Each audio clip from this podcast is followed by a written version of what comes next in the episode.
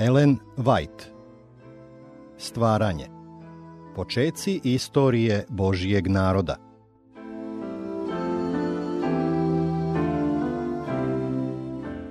Pedeset šesto poglavlje.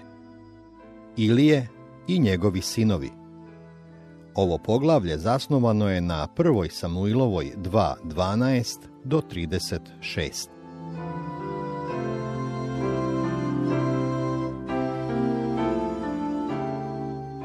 Ilije je bio sveštenik i sudio u Izraelju. Zauzimao je najviši i najodgovorniji položaj u Božijem narodu. Kao čovek, koga je nebo izabralo da obavlja posvećene dužnosti sveštenika, kome je poverilo najvišu sudijsku vlast u zemlji, služio je celom narodu kao primjer i imao veliki uticaj na sva izraelska plemena. Iako je međutim bio postavljen da vlada narodom, nije uspevao da upravlja svojom porodicom. Bio je popustljiv kao otac. Voleo je mir i udobnost, pa se nije služio autoritetom da ispravlja zle navike i strasti svojih sinova. Umesto da im se suprotstavlja ili da ih kažnjava, on se pokoravao njihovoj volji i dozvoljavao im da čine sve što hoće. Umesto da vaspitavanje svojih sinova smatra svojom najvažnijom dužnošću, potpuno ga je zanemario. Kao sveštenik i sudija u Izraelju bio je svestan svoje dužnosti da obuzdava i vodi decu koju mu je Bog poverio. Ali Ilije je ustuknuo pred tom dužnošću jer bi to značilo da se mora usprotiviti volji svojih sinova, da ih mora kazniti, da im mora zabraniti.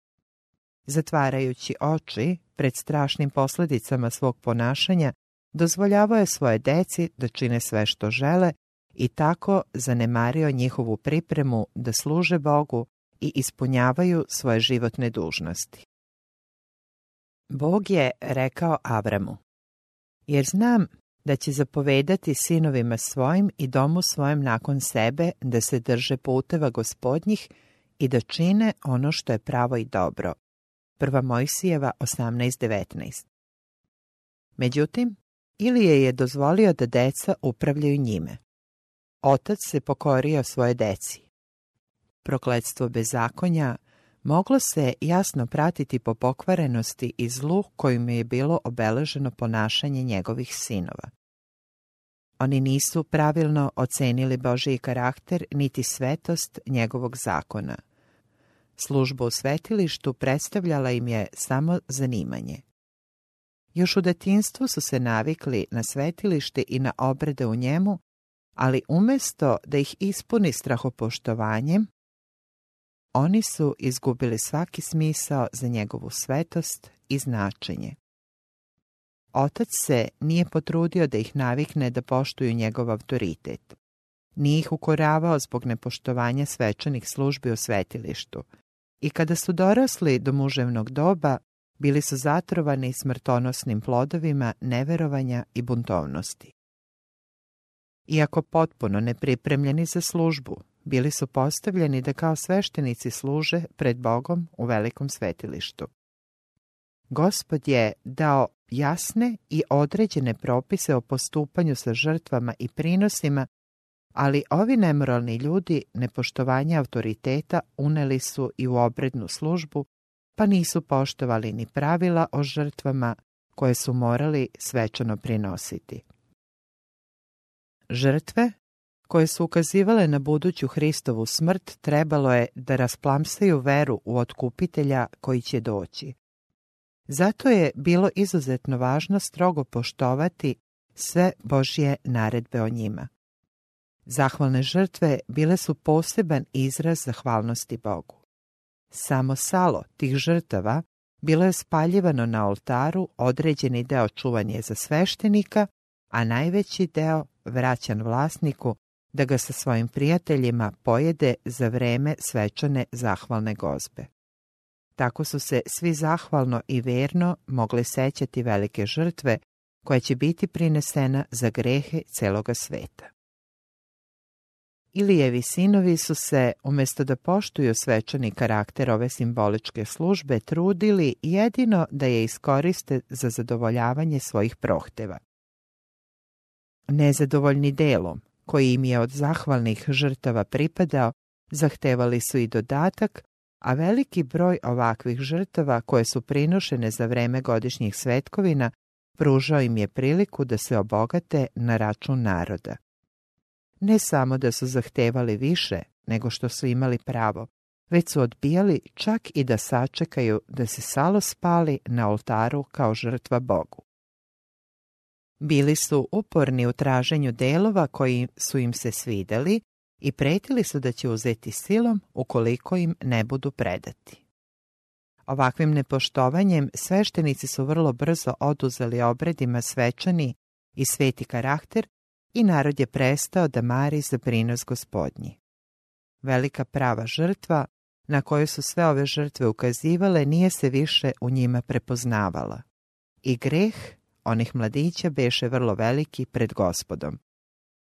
Ovi neverni sveštenici prestupili su Božiji zakon i obesvećivali svoju svetu službu svojim nemoralnim i sramnim običajima, ali su nastavljali da svojim prisustvom zagađuju gospodnji šator od sastanka.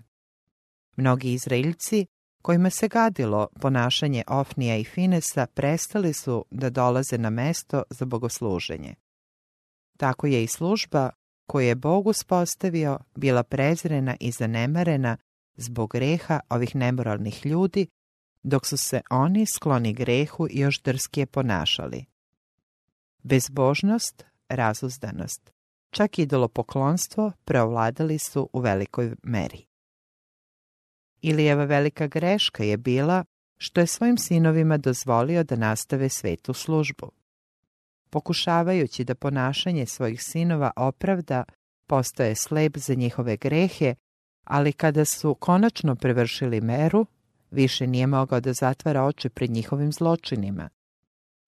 Kada se i narod počeo žaliti na njihovo nasilničko ponašanje, prvosveštenik se ražalostio i uznemirio. Više zaista nije mogao da ćuti. Njegovi sinovi, navikli da obraćaju pažnju jedino na svoje želje, ni sada se nisu obazirali ni na koga. Vidjeli su očuv bol, ali njihova tvrda srca nisu bila dirnuta. Slušali su njegove mlake opomene, ali one nisu uticale na njih, niti su ih mogle navesti da promene ponašanje, iako ih je upozoravao na posljedice njihovog greha. Da je Ilije pravedno postupio prema svojim pokvarenim sinovima, njima bi bila oduzeta sveštenička služba i bili bi kažnjeni smrću. Bojeći se zato da će ih izložiti javnoj sramoti i osudi, zadržao ih je na najsvetijem i najpoverljivijim dužnostima. Dozvolio im je da svoj nemoral unose u svetu službu Bogu i da delu istine tako nanesu ranu koja godinama neće zaceliti. Međutim, pošto je sudija u Izraelju zanemario svoju dužnost, Bog je preuzeo slučaj. Tada dođe čovek Božiji Iliju i reče mu, Ovako veli gospod, ne javih li se domu oca tvoga kada bejahu u Misiru u kući Faraonovoj i izabrah ga između svih plemena Izraeljevih sebi za sveštenstvo da prinosi žrtve na oltaru mojemu i da kadi kadom i nosi oplećak predamnom i dadoh domu oca tvojega sve žrtve ognjene sinova Izraeljevih. Zašto gazite žrtvu moju i prinos moj koje sam zapovedio da se prinose u šatoru? I paziš sinove svoje većma nego mene, da se gojite prvinama svih prinosa Izraelja, naroda mojega. Zato gospod Bog Izraeljev kaže, rekao sam dosta. Dom tvoj i dom oca tvojega služit će predavnom doveka, ali kaže gospod, neće biti tako, jer one ću poštovati koji mene poštuju, a koji mene preziru, bit će prezreni. I sebi ću podignuti sveštenika verna, on će raditi po srcu mojemu i po duši mojoj i sazidat ću mu tvrd dom i on će hoditi pred pomazanikom mojim vazda. Bog je optužio Ilija da mu je više stalo do sinova nego do Boga. Ilije je dozvolio da žrtva koju je Bog uspostavio na blagoslov Izraelju pre omrzne njegovom narodu nego da svoje sinove izloži sramoti zbog njihovog bezbožnog ponašanja. Oni koji iz slepe ljubavi, zavedeni svojim naklonostima, dozvoljavaju deci da zadovoljavaju svoje sebične želje i ne posluže se božanskim autoritetom da uklone greh i isprave zlo, pokazuju da više cene svoju neposlušnu decu nego Boga. Važnije im je ugađanje svoje deci nego da njegovu službu sačuvaju od svake mrlje zla. Bog je Ilija kao sveštenika i sudiju u Izraelju proglasio odgovornim za moralno i versko stanje svog naroda i posebno za karakter njegovih sinova. Trebalo je prvo da pokuša da njihovu zloću obuzda blagim merama i ako to ne bude dovoljno, da se obračuna sa zlom oštrim merama. On je izazvao gospodnje nezadovoljstvo ne ukoravajući greh i ne primenjujući pravedne mere protiv grešnika. Zato se Bog na njega nije mogao osloniti u težnji da sačuva Izraelj od pokvarenosti. Oni koji nemaju dovoljno hrabrosti da ukore zlo, ili zbog nemarnosti ili nezainteresovanosti ne ulažu ozbiljne napore da očiste svoju porodicu ili Božju crkvu, bit će pozvani na odgovornost zbog zla izazvanog zanemarivanjem svoje dužnosti. Odgovorni smo za zlo koje smo mogli obuzdati u drugim svojim roditeljskim ili pastoralnim autoritetom kao i za dela koja smo sami počinili. Ilije nije upravljao svojim domom u skladu sa pravilima koje je Bog propisao. Povodio se za razumom. Nežni otac previđao je greške i mane svojih sinova u njihovom detinstvu, zavaravajući se da će sami nadrasti svoje zle sklonosti. Mnogi i danas tako greše. Smatraju da znaju bolji način da vaspitaju svoju decu od onoga koji je gospod objavio u svojoj reči. Podržavaju pogrešne sklonosti svoje dece navodeći kao izgovor suviše su mali e, da bi bili kažnjeni. Pričekajmo da malo odrastu, onda ćemo moći s njima da razgovaramo. Tako se zlim navikama dozvoljava da ojačaju sve dok se ne pretvore u drugu prirodu. Deca odrastaju bez ograničavanja, razvijajući karakterne osobine koje će im cijeloga života donositi prokletstvo i koje će lako prelaziti i na druge. Nema većeg prokletstva za dom od dozvole mladima da čine sve što žele.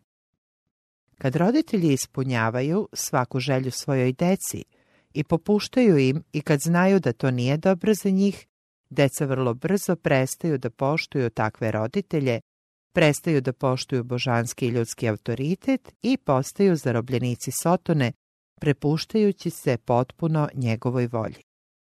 Uticaj nesređene porodice je vrlo širok i razorno deluje na cijelo društvo. On se pretvara u poplavu zla koja razara domove, društvene zajednice i potkopava vlast. Ilije je, zbog svog položaja, imao mnogo veći uticaj od običnog čoveka. Njegov porodični život oponašali su ljudi u celom Izraelju. Žalosne posljedice njegovog nemarnog, lakomnog ponašanja pokazivale su se u hiljadama domova koji su se povodili za njegovim primjerom. Ako roditelji koji tvrde da su religiozni dozvoljavaju svoje deci da se loše ponašaju, Božja istina dobija loš glas. Najbolja proba hrišćanstva u nekom domu je vrsta karaktera koji se razvija pod njegovim uticajem. Deca govore glasnije od najizričitijih iskazivanja pobožnosti. Ukoliko oni, koji sebe smatraju pobožnima, ne ulože ozbiljne, istrajne i bolne napore da izgrade sređene domove i tako posvedoče u korist vere u Boga, nego labavo upravljaju domom i popuštaju zlim željama svoje dece, ponašaju se slično Iliju, nanose sramotu Hristovom delu i izazivaju propast i svoju i svoga doma. Međutim, koliko god da su posljedice roditeljske nemarnosti u bilo kojim okolnostima štetne, one su bar deset puta štetnije kada se pojave u porodicama učitelja u Izraelju. Kada takvi propuštaju da upravljaju svojim domom, svojim lošim primjerom navode mnoge na pogrešan put. Njihova krivica je veća od krivice drugih toliko koliko je njihov položaj viši od položaja drugih. Bog je obećao da će Aronov dom večno hoditi pred njim, ali uz uslove da se Aronovi potomci svim srcem posvete radu u svetilištu. Da budu na čast Bogu na svim svojim putevima, da ne služe sebi i da ne slede svoje nemoralne sklonosti. Ilije i njegovi sinovi stavljeni su na probu i gospod je ustanovio da su potpuno nedostojni uzvišenog dostojanstva sveštenika. Zato je objavio, neće biti tako. Nije mogao da im udeli dobro koje je obećao zato što su propustili da ispune svoj deo obaveze. Primjer onih koji su u svetoj službi treba da nadahne ljude poštovanjem prema Bogu i strahom da ga ne uvrede. Kada ljudi koji umjesto Hrista, druga Korinćanima 5.20, objavljuju Božju poruku milosti i pomirenja pod plaštom svoga svetog zvanja, zadovoljavaju svoje sebične ili telesne želje, pretvaraju sebe u najuspešnija sotonina oruđa. Slično Ofniju i Finesu navode ljude da ne mare za prilog gospodnji. Oni neko vreme mogu da prikrivaju svoje zle puteve, ali kada se na kraju pokaže njihov pravi karakter, vera ljudi doživljava udarac koji često potkopava njihovo poverenje u religiju. Postaju nepoverljivi prema svima koji iznose Božiju reč. Poruku pravog Hristovog sluge primaju sa sumnjom. Stalno postavljaju pitanje neće li se pokazati da je i ovaj čovek sličan onome koga smo smatrali tako svetim, a koji je bio tako iskvaren. Božja reč tako gubi snagu da utiče na ljudska srca. Ilijev ukor sinovima sadrži i reči svečanog i strašnog značenja. Reči o kojima bi trebalo dobro da razmisle svi oni koji su u svetoj službi. Kada čovjek zgreši čoveku, sudit će mu sudija, ali kada ko zgreši gospodu, koli će se moliti za njega? Da su svojim zločinima povredili samo svoje bližnje, sudija je mogao postići poravnanje, dosuđujući nadoknadu i tražeći od krivaca da poprave ono što su učinili, pa bi tako mogli da budu pomilovani ali ako bi bilo ustanovljeno da greh nisu namerno učinili, neko je mogao da prinese žrtvu za greh umjesto njih. Međutim, njihovi gresi bili su tako utkani u njihovu službu sveštenika najvišega, u njihovo prinošenje žrtava za greh, da je Božije delo bilo toliko obeščošćeno i osramoćeno u očima naroda da se nikakvo poravnanje nije moglo prihvatiti. Ni njihov otac, iako je obavljao prvosvešteničku službu, nije se usudio da posreduje za njih, nije ih mogao zaštititi od gneva svetoga Boga. Od svih grešnika najkrivlji su oni koji navlače prezir na sredstva koje je nebo odredilo za čovekovo otkupljenje, koji sami sebi ponovo raspinju i ruže Sina Božijega. Jevrejima 6.6